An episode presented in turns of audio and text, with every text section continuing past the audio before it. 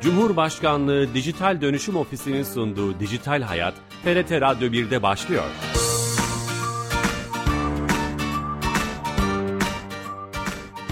Herkese merhaba, ben Bilal Eren. Teknoloji ve dijitalleşmenin hayatlarımızı eskilerini ele aldığımız Dijital Hayat programımıza hoş geldiniz. Her cuma saat 15.30'da TRT İstanbul Radyo stüdyolarından kulaklarınıza misafir olmaya devam ediyoruz. Bu hafta hem toplumsal hem de teknoloji penceresinden bizlere çok etkisi olan filtre balonları olarak adlandırılan otomatik filtreleme ve sonuçlarından biri olarak düşünülen e, toplumsal kutuplaşma konusunu konuşmak istedik. Çok değerli bir konuğumuz var. Altınbaş Üniversitesi öğretim üyesi doçent doktor Dicle Yurdokul stüdyo konuğumuz. Dicle Hanım hoş geldiniz. Hoş bulduk. Çok teşekkür ederim Bilal Bey. Şeref verdiniz. Ee, bu konuyu e, detaylıca vaktimiz el verdiğince konuşmaya çalışacağız ama her hafta olduğu gibi Dijital Türkiye ekibinden Ayşe Torun'a bağlanarak Türkiye Gov.tr'den bir özelliği kendisinden dinleyeceğiz. Hayatımızı kolaylaştıran bir özelliği Ayşe Hanım telefon attığımızda. Ayşe Hanım. Bilal Bey iyi yayınlar. Hoş geldiniz yayınımıza. Teşekkür ederiz sağ olun. Bu hafta hangi e, servis hizmeti bize anlatacaksınız? Ee, Bilal Bey bu hafta size e, bir süredir e, hizmet vermekte olduğumuz e, bir e, yeni bir özellikten bahsedeceğim. E, biliyorsunuz Sağlık Bakanlığı'nın HES kodları ile ilgili yapılan çalışmalar devam ediyor. E, şu an artık Türkiye'de PCR testi olmadan ya da aşınız olmadan birçok e, hizmetten faydalanamıyorsunuz artık. E, uçaklar, siren garları vesaire buna benzer. E, vatandaşların hayatını kolaylaştıracak bir hizmetimiz var birkaç haftadır. Bu da HES koduna ilişkin izin ayarları hizmetimiz. E, artık kişiler e, karşı taraf HES kodunu sorguladığında risk durumlarını, aşı durumlarını, hastalık durumlarını ya da son 72 saatte yaptırmış oldukları PCR testlere ilişkin bilgileri HES kodları aracılığıyla karşı tarafa sunabilecekler. Bununla ilgili izin ayarları şu an devlet kapısında yayında bulunmakta. Muhteşem olmuş. Hayatımızı kolaylaştıran bir hizmeti daha evet. E, evet. aslında canlıya almış olmuş oldunuz. Aynen öyle. Eskiden elimizde sürekli belgelerimizle dolaşıyorduk. PCR testlerimiz, aşı kartlarımız. E, artık çoğu alanda buna ihtiyaç duymayacağız. Çok teşekkür ederiz. Tüm ekibe selamlar. Biz teşekkür ediyoruz. Sağ olun. İyi yayınlar. Sağ olun. Teşekkürler. Evet Dijital Türkiye ekibinden Ayşe Torun'dan bir hizmeti, Türkiye Gov.tr'den bir hizmet dinlemiş olduk. Yeni katılan dinleyeceğimiz vardır. Altınbaş Üniversitesi öğretim üyesi doçent doktor Dicle Yurdakul'la beraberiz. Filtre balonlarını konuşacağız. Ee, şöyle aslında e, çevrim içi hayatla beraber işte haber siteleri, arama motorları, sosyal medya ile beraber bir filtre balonundan bahsediliyor işte filtre, otomatik filtreler vesaire. Biraz bunun tanımıyla başlayalım mı? Sonra sosyal konulara geçelim. Tabii ki. Ee, internette var olduğumuz her mecrada kullandığımız e, bu beğenme tuşları, e, bizim hangi ilgi alanlarına sahip olduğumuzu gösteren bir takım takip ettiğimiz sayfalar, kimleri takip ettiğimiz ve benzeri bilgiler tabii ki bu platformların e, sahibi oldukları şirketler tarafından kaydediliyor. Ve bu kayıtlar sonrasında aslında bizi platformda daha çok tutabilmek için daha fazla vakit geçirebilmemizi sağlayabilmek ve daha e, eğlenebilmemizi sağlayabilmek için o platformlarda e, bir süre bizim e, alışkanlıklarımız doğrultusunda bir süre sonra bize sadece seçilmiş bazı içerikleri gösterir hale geliyor. Biz buna temelde filtre balon diyoruz. Yani benim beğenilerim, benim takip ettiğim sayfalar, benim e, birlikte hareket ettiğim, benle beraber birlikte e, hareket eden insanlar ve onların davranışları doğrultusunda bir e, ayrı bir odacık, bana özel, benim istediğim gibi olduğu düşünülen içeriklerden oluşan bir odacığın içerisinde hareket ediyor gibiyim. Buna da işte zaman zaman balon, e, zaman zaman oda tabiriyle filtre balonu, filtre odası deniyor temelde. Balonlarda uçuyoruz yani bir Evet, balonlardayız ve izoleyiz maalesef. Hmm. Yani aslında şöyle kabaca bizim kim olduğumuzu biliyorlar ve biliniyor, tanımlanıyor belki de. Evet. Sonra bize özel, bize ait kim olduğumuza dair şeyler önümüze gelmeye başlıyor çevrim içi dünyada. Böyle Kesinlikle öyle tanımlayabilir miyiz? Kesinlikle öyle. Örneğin Google'da ben şu anda aynı kelimelerle bir arama yapayım. Aynı zamanda siz de bir arama yapın. İkimize farklı sonuçlar çıkacaktır. Evet, evet onu hep söylüyorlar. Onun testini de yaptım ben. E, yapmışsınızdır. Ben de, ben de. Gerçekten farklı sonuçlar geliyor. Gerçekten farklı sonuçlar geliyor. Kim olduğunuz, nerede yaşadığınız, cinsiyetiniz, teninizin rengi, ee, arka planda hangi hayat özelliklerine sahip olduğunuz, eğitiminiz, daha önce ziyaret ettiğiniz sayfalar tamamı Aynı kelimelerle birebir aynı kelimelerle aynı gün aynı anda arama tuşuna bastığımızda size bambaşka bana bambaşka sonuçlar gelmesine neden oluyor. Bu peki doğal mı? Mesela ben bir e, bu şirketlerden bir tanesinin yöneticisinin bir açıklamasını okumuştum bu konuda. Demiştik ki yani sizin sevmediğiniz şeylerle sizi niye meşgul edelim? E, dolayısıyla sevdiğiniz şeylerle, beğendiğiniz ilgi alanlarınız sizin önünüze gelsin. Aradığınız tam şey önünüze gelsin diye yapıyoruz bunu. Bu da kendini öyle açıklıyor. Bu gayet doğal bir açıklama gibi ama bu tabii doğal bir açıklama çünkü bahsettiğiniz kişi şirketin bir temsilcisi ve aslında burada meydana gelen mevzu ticari. Yani bu işin arka planında ticari bir mevzu var. Nedir o mevzu? Sizin X arama motorunda e, arama yapmanız, Y'yi tercih etmemeniz, bir platformda daha uzun vakit geçirmeniz, böylelikle daha fazla reklama maruz kalabilecek şekilde sizin orada saatlerinizin geçirilmesini sağlanması. Bu nasıl mümkün olacak? Size hoşunuza giden içerikler vererek. Yani sizin reddedeceğiniz, e, hoşunuza gitmeyecek, birlikte olmaktan hoşlanmayacağınız insanların beğendiği gönderileri göstermeyeyim ben size de. Sadece Bilal Bey'in Dicle Hanım'ın hoşlanabileceği, onun bir platformda daha mutlu vakit geçirebileceği içerikleri göstereyim. Tabii bu benim e, daha önceki davranışlarımdan ya da daha önce maruz kaldığım filtrelerden farklı bir filtre. Şöyle düşünelim. Ben gelenekselde de X gazetesini okumayı tercih ediyor olabilirim. Y'yi tercih etmiyor olabilirim. Bayiye gittiğimde X'i alırım. Y'ye belki göz ucuyla bir bakar çıkarım. Ama bu benim tercihimdir. Şu anda bizim kullandığımız sistemler bizi hangi filtreye göre filtreliyorlar? Beni neye göre sizden farklı sonuçlarla karşı karşıya getiriyor ben bunu bilmiyorum. Benden habersiz bu süreç gerçekleşiyor. Dolayısıyla ben aslında erişmek istediğim bir bilgiye sadece birileri benim o bilgiye erişmek istemeyebileceğimi düşündüğü için erişemiyorum. Karşıma dahi çıkmıyor. Burada kritik şey o zaman tercih. Çok aslında kritik kelime bu Kesinlikle. herhalde. Tercihimiz çerçevesinde bir balonun içine dahil olabiliriz. Ama biz tercih dışı balonlara sokuluyoruz. Yani bize sorulmadan, rızamız alınmadan böyle tanımlayabilir miyiz? Kesinlikle böyle tanımlayabiliriz. Esas zaten insanın kendisinin yetkisi dışında kalmasına, ya da e, inisiyatifi dışında kalmasına sebep olan bu durum rahatsız edici.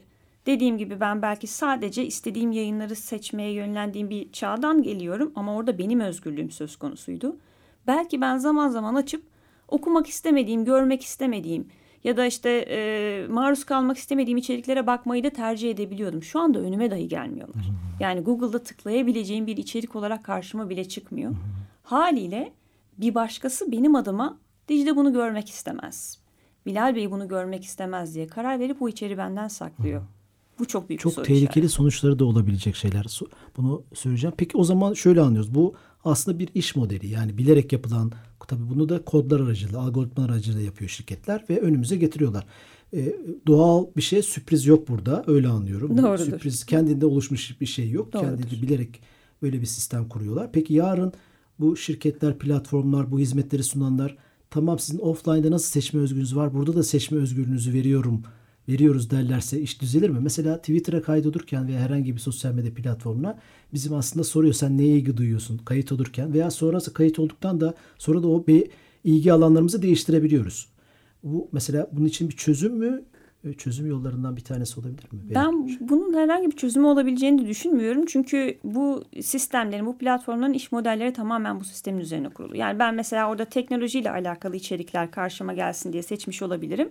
Ama benim daha önce seçtiğim, daha önce beğendiğim, like'ladığım tweetlerin üzerinden bana hangi teknoloji içeriğini gösterip hangi teknoloji içeriğini göstermeyeceğine de kendisi karar veriyor. Bu aynı şekilde işte siyasi meselelerle alakalı tweetlerde, ekonomik meselelerle alakalı tweetlerde de söz konusu. Duymak isteyebileceğim bazı sesler var ama Twitter bana diyor ki sen bunu duymak istemezsin muhtemelen. Bunun arka planında da şöyle bir model var. Şimdi insan rahatsız olduğu yerden kaçma eğilimi gösterir. Kendine benzeyenlerle bir arada olma hem psikolojik hem fizyolojik Çok olarak doğal, evrimin bir bize getirdiği bir mevzu. Yani hem insanlar fizyolojik olarak evrimsel süreçte kendine benzeyen, gen yapısı dizilimi kendine benzeyen insanlarla bir arada ola gelmiş. Daha mutlu olur belki. Daha mutlu ve evrimde daha başarılı olmuşlar bu şekilde. Diğer tarafta e, psikolojik olarak da biz bize benzeyen insanlarla daha mutluyuz. Onlarla daha çok vakit geçiriyoruz. Dolayısıyla Twitter, Facebook, Instagram da bana benim gibilerle, benim sevdiğim içeriklerle bir arada olmayı sağlıyor ki daha fazla vakit geçirebileceğim. Yani bir saat değil de iki saat, üç saat platformlarda vakit geçireyim. Sonunda ne oluyor? Ben bu platformlarda ne kadar çok vakit geçirirsem o platformların izlenirliği, beğenilirliği, takip oranı, kullanıcı sayısı arttıkça reklam veren sayısı artıyor. Bana daha çok reklam gösteriyor. Dolayısıyla şirketin kazancı artıyor. Offline çevrim dışı hayattan bir model oturtup bir ticari bir şey mi? Bunu acaba gözlemleyip de bunu yaptılar. Bu da çok aslında belki başka bir sorunsal olabilir. Yani bizim çevrim dışı hayatta söylediğiniz gibi evet hep fark aynı düşüncelerden olan insanlarla ki bunun da toplumsal sonuçları vardır muhtemelen. E, bu şirketler de bunu gözlemleyip algoritmalarına geçirdilerse aslında çok yadırsa, yadırgayacak bir şey de yokmuş gibi. Aslında haklısınız. Şimdi bu bir belgesel vardı. Ee, bu tamam bu konuyla alakalı. Ee, Sosyal İkilem adında evet, bir belgesel. Evet. Tavsiye Buradan da ederim. tavsiye edelim değil mi? Evet kesinlikle çok aydınlatıcı. Ee, orada bu platformların kurucularının nasıl bu sistemleri aktive ettiklerini e, görüyorsunuz ve kendileri hakkında biraz bilgi veriyorlar. Bu insanlar psikolog, bu insanlar sosyoloji, psikoloji, antropoloji gibi bilimlerin e, verilerinden yararlanarak zaten bu sistemleri inşa etmişler. Yani bizi çok iyi tanıyorlar. E, insanın kendi psikolojisiyle alakalı karanlık yönleri, eksik yönleri çok iyi bilerek bunu kurgulamışlar zaten. E, Mark Zuckerberg'in çok önemli, bence çok e, tehlikeli ve önemli bir sözü var.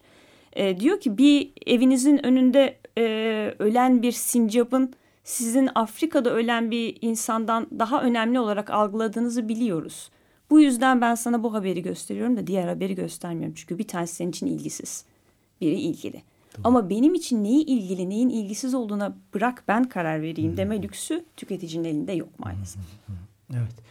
Evet e, bu aslında hani hem filtre balonların teknik olarak açı, tanımı nasıl çalıştığını anlattık. Siz bir davranış bilimci olarak bunun toplumsal yönleriyle ilgili yazılar da yazdınız.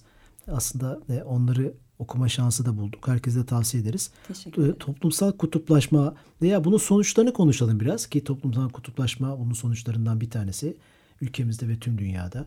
E, nelere sebep oluyor bu filtre balonları? Kaş, keşke sadece ticarette kalsaydı. Yani sevdiğimiz kalemler, sevdiğimiz müzikler, ayakkabı, araba hani biz onları önerse ama sanırım orada kalmıyor iş başka sonuçları var. Elbette. Yani ticari tarafın... E, Masum kalıyor ticaret sanki. Kesinlikle öyle. Yani aslında e, elde edilmesi istenen şeyin çok daha dışına çıktığı ve yine bu biraz önce bahsettiğimiz belgeselde insanlar bir nevi pişmanlık metni sunuyorlar. Bu çok etkileyici. Yani bu sistemleri geliştiren insanlar sosyal sonuçlarını görememişler, öngörememişler. Eğer inanmayı tercih ederseniz tabii bu beyanlara. E, nitekim kendileri de farkındaki bu balonlar benim karşı mahalle olarak adlandırdığım toplumun farklı kesimlerinden, dünyanın farklı yerindeki farklı insanların meselelerinden haberdar dahi olmamama sebep oluyor. Yani örneğin ben işte arama motorunda Mısır yazıyorum. Mısır'ı aratmak istememişim halbuki yani ülke olarak Mısır'dan ve oradaki karışıklıktan, iç karışıklıktan haberler almak istiyorum. Karşıma bu haberi getirmeyebiliyor. Benim şu anda dünyada olup bitenden haberim olmayabiliyor bu nedenle.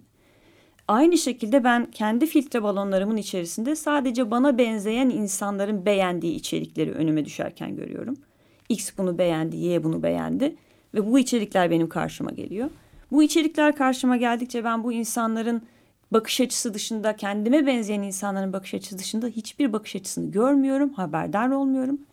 E, dolayısıyla e, Dicle'nin e, içinde yaşadığı balonun dışında ne olup bittiğine dair hem bir fikrim yok hem de bir süre sonra duymak bile istemez hale geliyorum. Duymak bile istemez hale geliyor. Çünkü konforlu alanımda tutuyor beni. Çünkü e, duymak istemeyeceğim alternatif karşıt görüşlere set çekmiş, bloke etmiş oluyor. Ama bunu benim istencim dışında yaptığı için... Bir süre sonra hoşumuza da gidebilir. Bir süre sonra hoşumuza gidiyor. Çünkü e, çok fazla negatiflik var bütün dünyada, çevremizde. Ve bu negatiflikten sıyrılmış bir ortam. Sadece size benzeyen insanların sesini duymak hoşunuza gidiyor.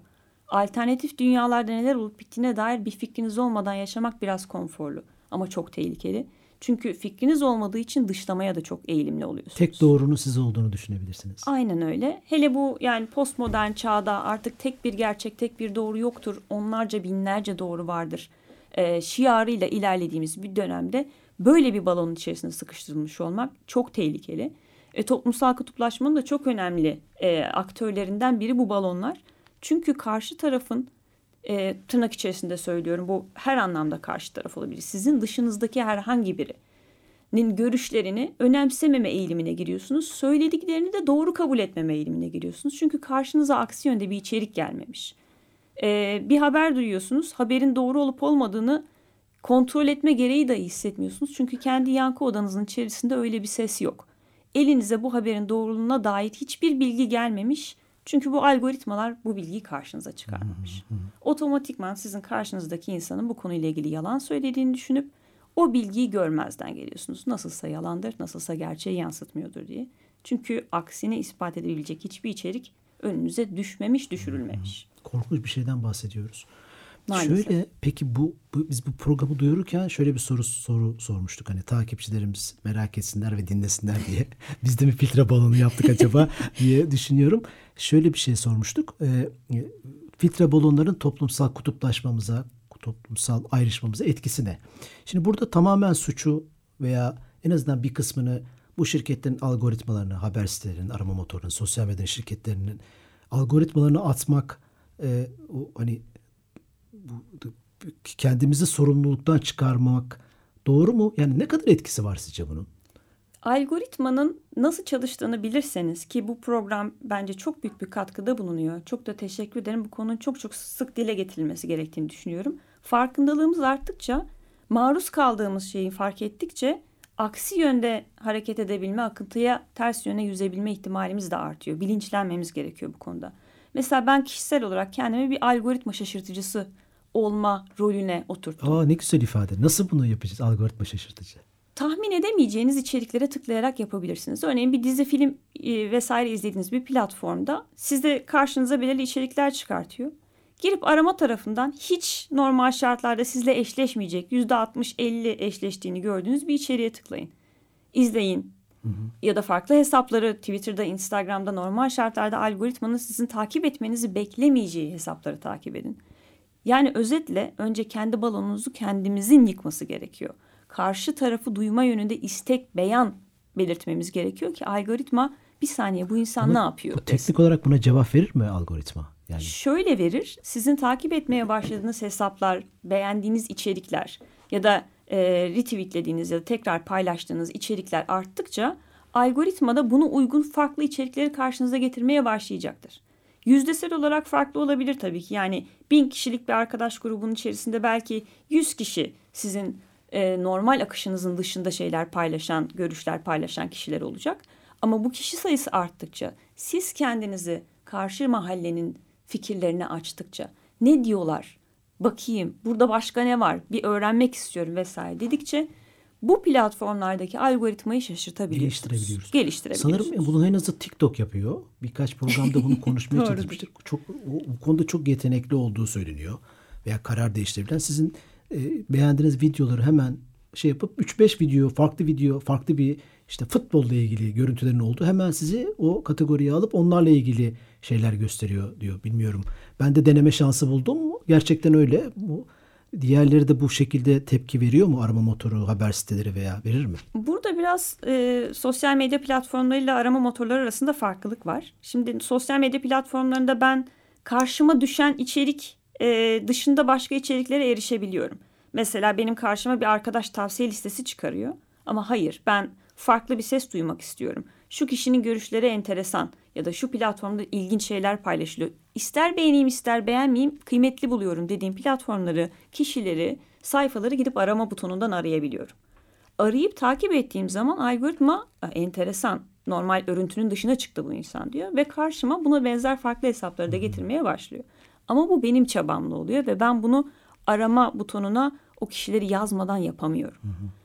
E, bunu yine de bu sosyal medya platformlarında bir yere kadar sağlamak mümkün ama arama motorlarına geldiğinizde böyle bir kuvvetiniz yok maalesef. Çünkü arama motoru size alternatif hiçbir şekilde göstermiyor. E, aslında Google'ın yani şu an bütün dünyada en dominant arama motoru olmasının e, sebebi de bu. E, karşınıza getirdiği içerikleri sizin farklılaştıramıyor olmanız, hiçbir şekilde farklı bir içerik göremiyor olmanız Google'ın modelini çok işler kılıyor ama benim elimden bu diğer platformlarda sahip olduğum gücü aslında tamamen hmm. alıyor. Orada da çerezler, işte telefonumuzdaki tarayıcının hareketleri sanırım Google onlara bakıyor. onları belki şaşırtmak mümkün ama bu söylediğiniz şey tabii sorunu konuşunca çözümü de konuşuyoruz. İç içe geçiyor. Ya bir, bir vatandaşın bunları bu dediklerinizi yapması kolay bir şey değil. Ciddi bir efor, farkındalığı, Kesinlikle. bilinci. Onu yapmak zor. Yani e, o kadar karmaşık sistemler olabiliyor ki bunun daha ötesinde acaba bu toplumsal kutuplaşmayı engelleyici, engellediğini düşündüğümüz bu sistemlere dışarıdan başka müdahaleler mi lazım? Örneğin e, Avrupa Birliği veya İngiltere bu konuda bir şeyler yaptı bildiğim kadarıyla. E, hukuksal bir duvar mı örmemiz lazım? Başka bir kurum mu ortaya çıkması lazım? Bu dediğiniz şey çünkü çok tehlikeli ve istedikleri gibi birçok şeyi manipüle etme gücünü veriyor şirketlere. Bunları da görüyoruz örnekleriyle. Yani sadece vatandaşın insanın omuzuna mı bırakmak lazım kullanıcıların bu işi acaba? Ben şöyle düşünüyorum. e, regülasyonlarla bir yere kadar bu işin önüne geçmek mümkün olabilir ama geri tepeceği bir takım durumlar da olabilir. Yani internet eskisi gibi bizim kurumları, şirketleri e, düzenlemeye sokabileceğimiz bir alan değil.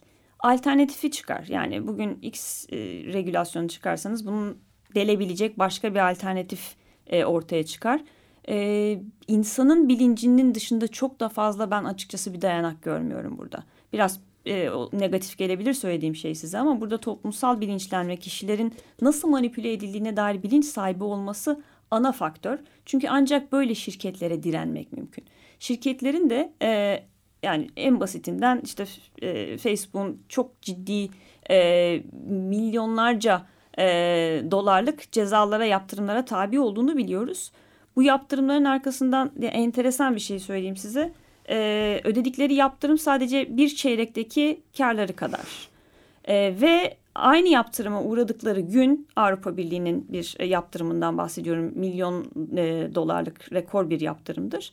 Ertesi gün e, Facebook'un şirket hisseleri borsada inanılmaz bir yükseliş kazandı ve uğradıkları cezanın mislini ertesi gün kazandılar. Yani dolayısıyla bu şirketlerin çok kolay yerine koyabiliyorlar. Kesinlikle yani. öyle. O zaman cezalar yıldırıcı veya caydırıcı mı derler? Caydırıcı olmuyor. Milyon dolarlık cezalardan bahsediyoruz. Düşünün bu bile caydırıcı değilse ne caydırıcı olabilir? Bu boyutta karlılıkları olan şirketler için. Dünyanın en karlı şirketleri artık teknoloji şirketleri.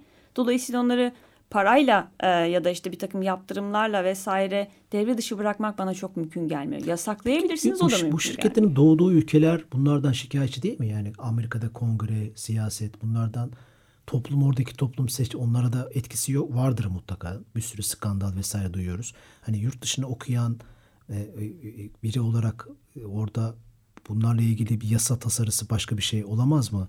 Çünkü, çünkü çok tehlikeli bir şeyden bahsediyoruz burada yani eğer bilinçli bir seçmeniniz varsa olabilir. Bu kuralların en çok hayata geçirildiği ülkeler farkındaysanız Avrupa Birliği'dir, e, Birleşik Krallık'tır. E, çünkü bilinçli bir seçmen kitlesi var ama Amerikan seçmeni için öyle bir şey söylemek çok fazla mümkün değil açıkçası. Yani seçmenin demografik yapısı burada çok etkili.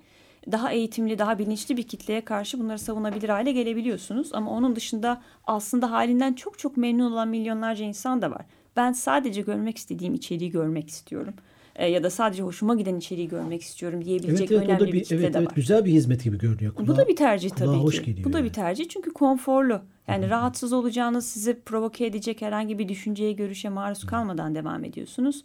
E, kutuplaşmanın devam etmesi de zaten ancak bu şekilde mümkün Son olabiliyor. Son bir buçuk dakikada şunu sorsam. Türkiye'de kutuplaşma ile ilgili ciddi tartışmalar var. Bu konuda işte farklı görüşler olsa da sosyal medyanın Türkiye'de kullanım biçimiyle hem söylediğiniz bize sunulan algoritma hem de bizim kullanım biçimimizde Hı. biz şekillendiriyoruz. Etkilediğini düşünüyor musunuz? Kesinlikle etkilediğini düşünüyorum. Ve ayrışmanın... Yani bizi daha çok ayrıştırıyor birleştireceğine? Mutlaka, mutlaka. Yani birleştirme gibi bir savının olduğunu zaten düşünmüyorum. Biraz önce anlattığımız e, amaçlar doğrultusunda. Ama bizim kutuplaşmanın zaten çok ağır bir şekilde etkilerini yaşadığımız e, bir dönemde bu algoritmaların bizi nereye ittiğine dair farkındalık, bunları konuşmak, dile getirmek ve o balonların farkına varmamızı sağlamak dışına çıkabilmemiz için ilk adım. Yani o farkındalık çok çok önemli. Çünkü aksi durumda biz e, yalnızca bu teknoloji şirketlerinin ekmeğine yağ sürmekle kalmayacağız. Aynı zamanda kendi hayatlarımızı da çok negatif tabii, etkileyeceğiz. Tabii, kendi, hem bireysel evet, hem toplumsal. Coğrafya bu toplumla ilgili bir problem yaşayacağız bunun her alanda. Futbolda da bunu görüyoruz tartışmalarda. Kesinlikle. Siyasette de görüyoruz. Ekonomide de vesaire. Evet çok e, enteresan. Şunu şunu yani bir arkadaşını bul, ilkokul arkadaşını bul hikayesinden başlayıp Facebook için söylüyor, Facebook için söylüyorum. Bu kadar temel problemlere gelmiş inanılmaz bir şey yani geldik. E, şimdi sosyal medya yasası konuşuluyor mecliste. Bilmiyorum bununla ilgili bir düzenleme. O düzenlemeler de yetersiz olabilir oraya müdahale edemediğimiz için. Çok kapsamlı bir sorunla karşı karşıyayız. Ama e, süremizin de sonuna geldik.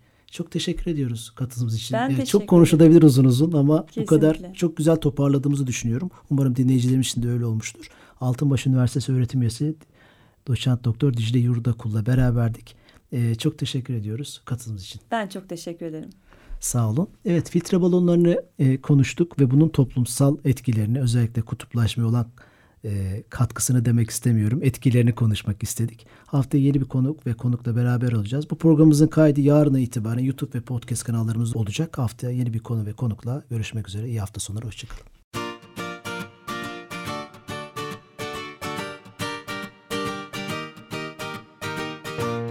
Cumhurbaşkanlığı Dijital Dönüşüm Ofisi'nin sunduğu Dijital Hayat, TRT Radyo 1'de sona erdi.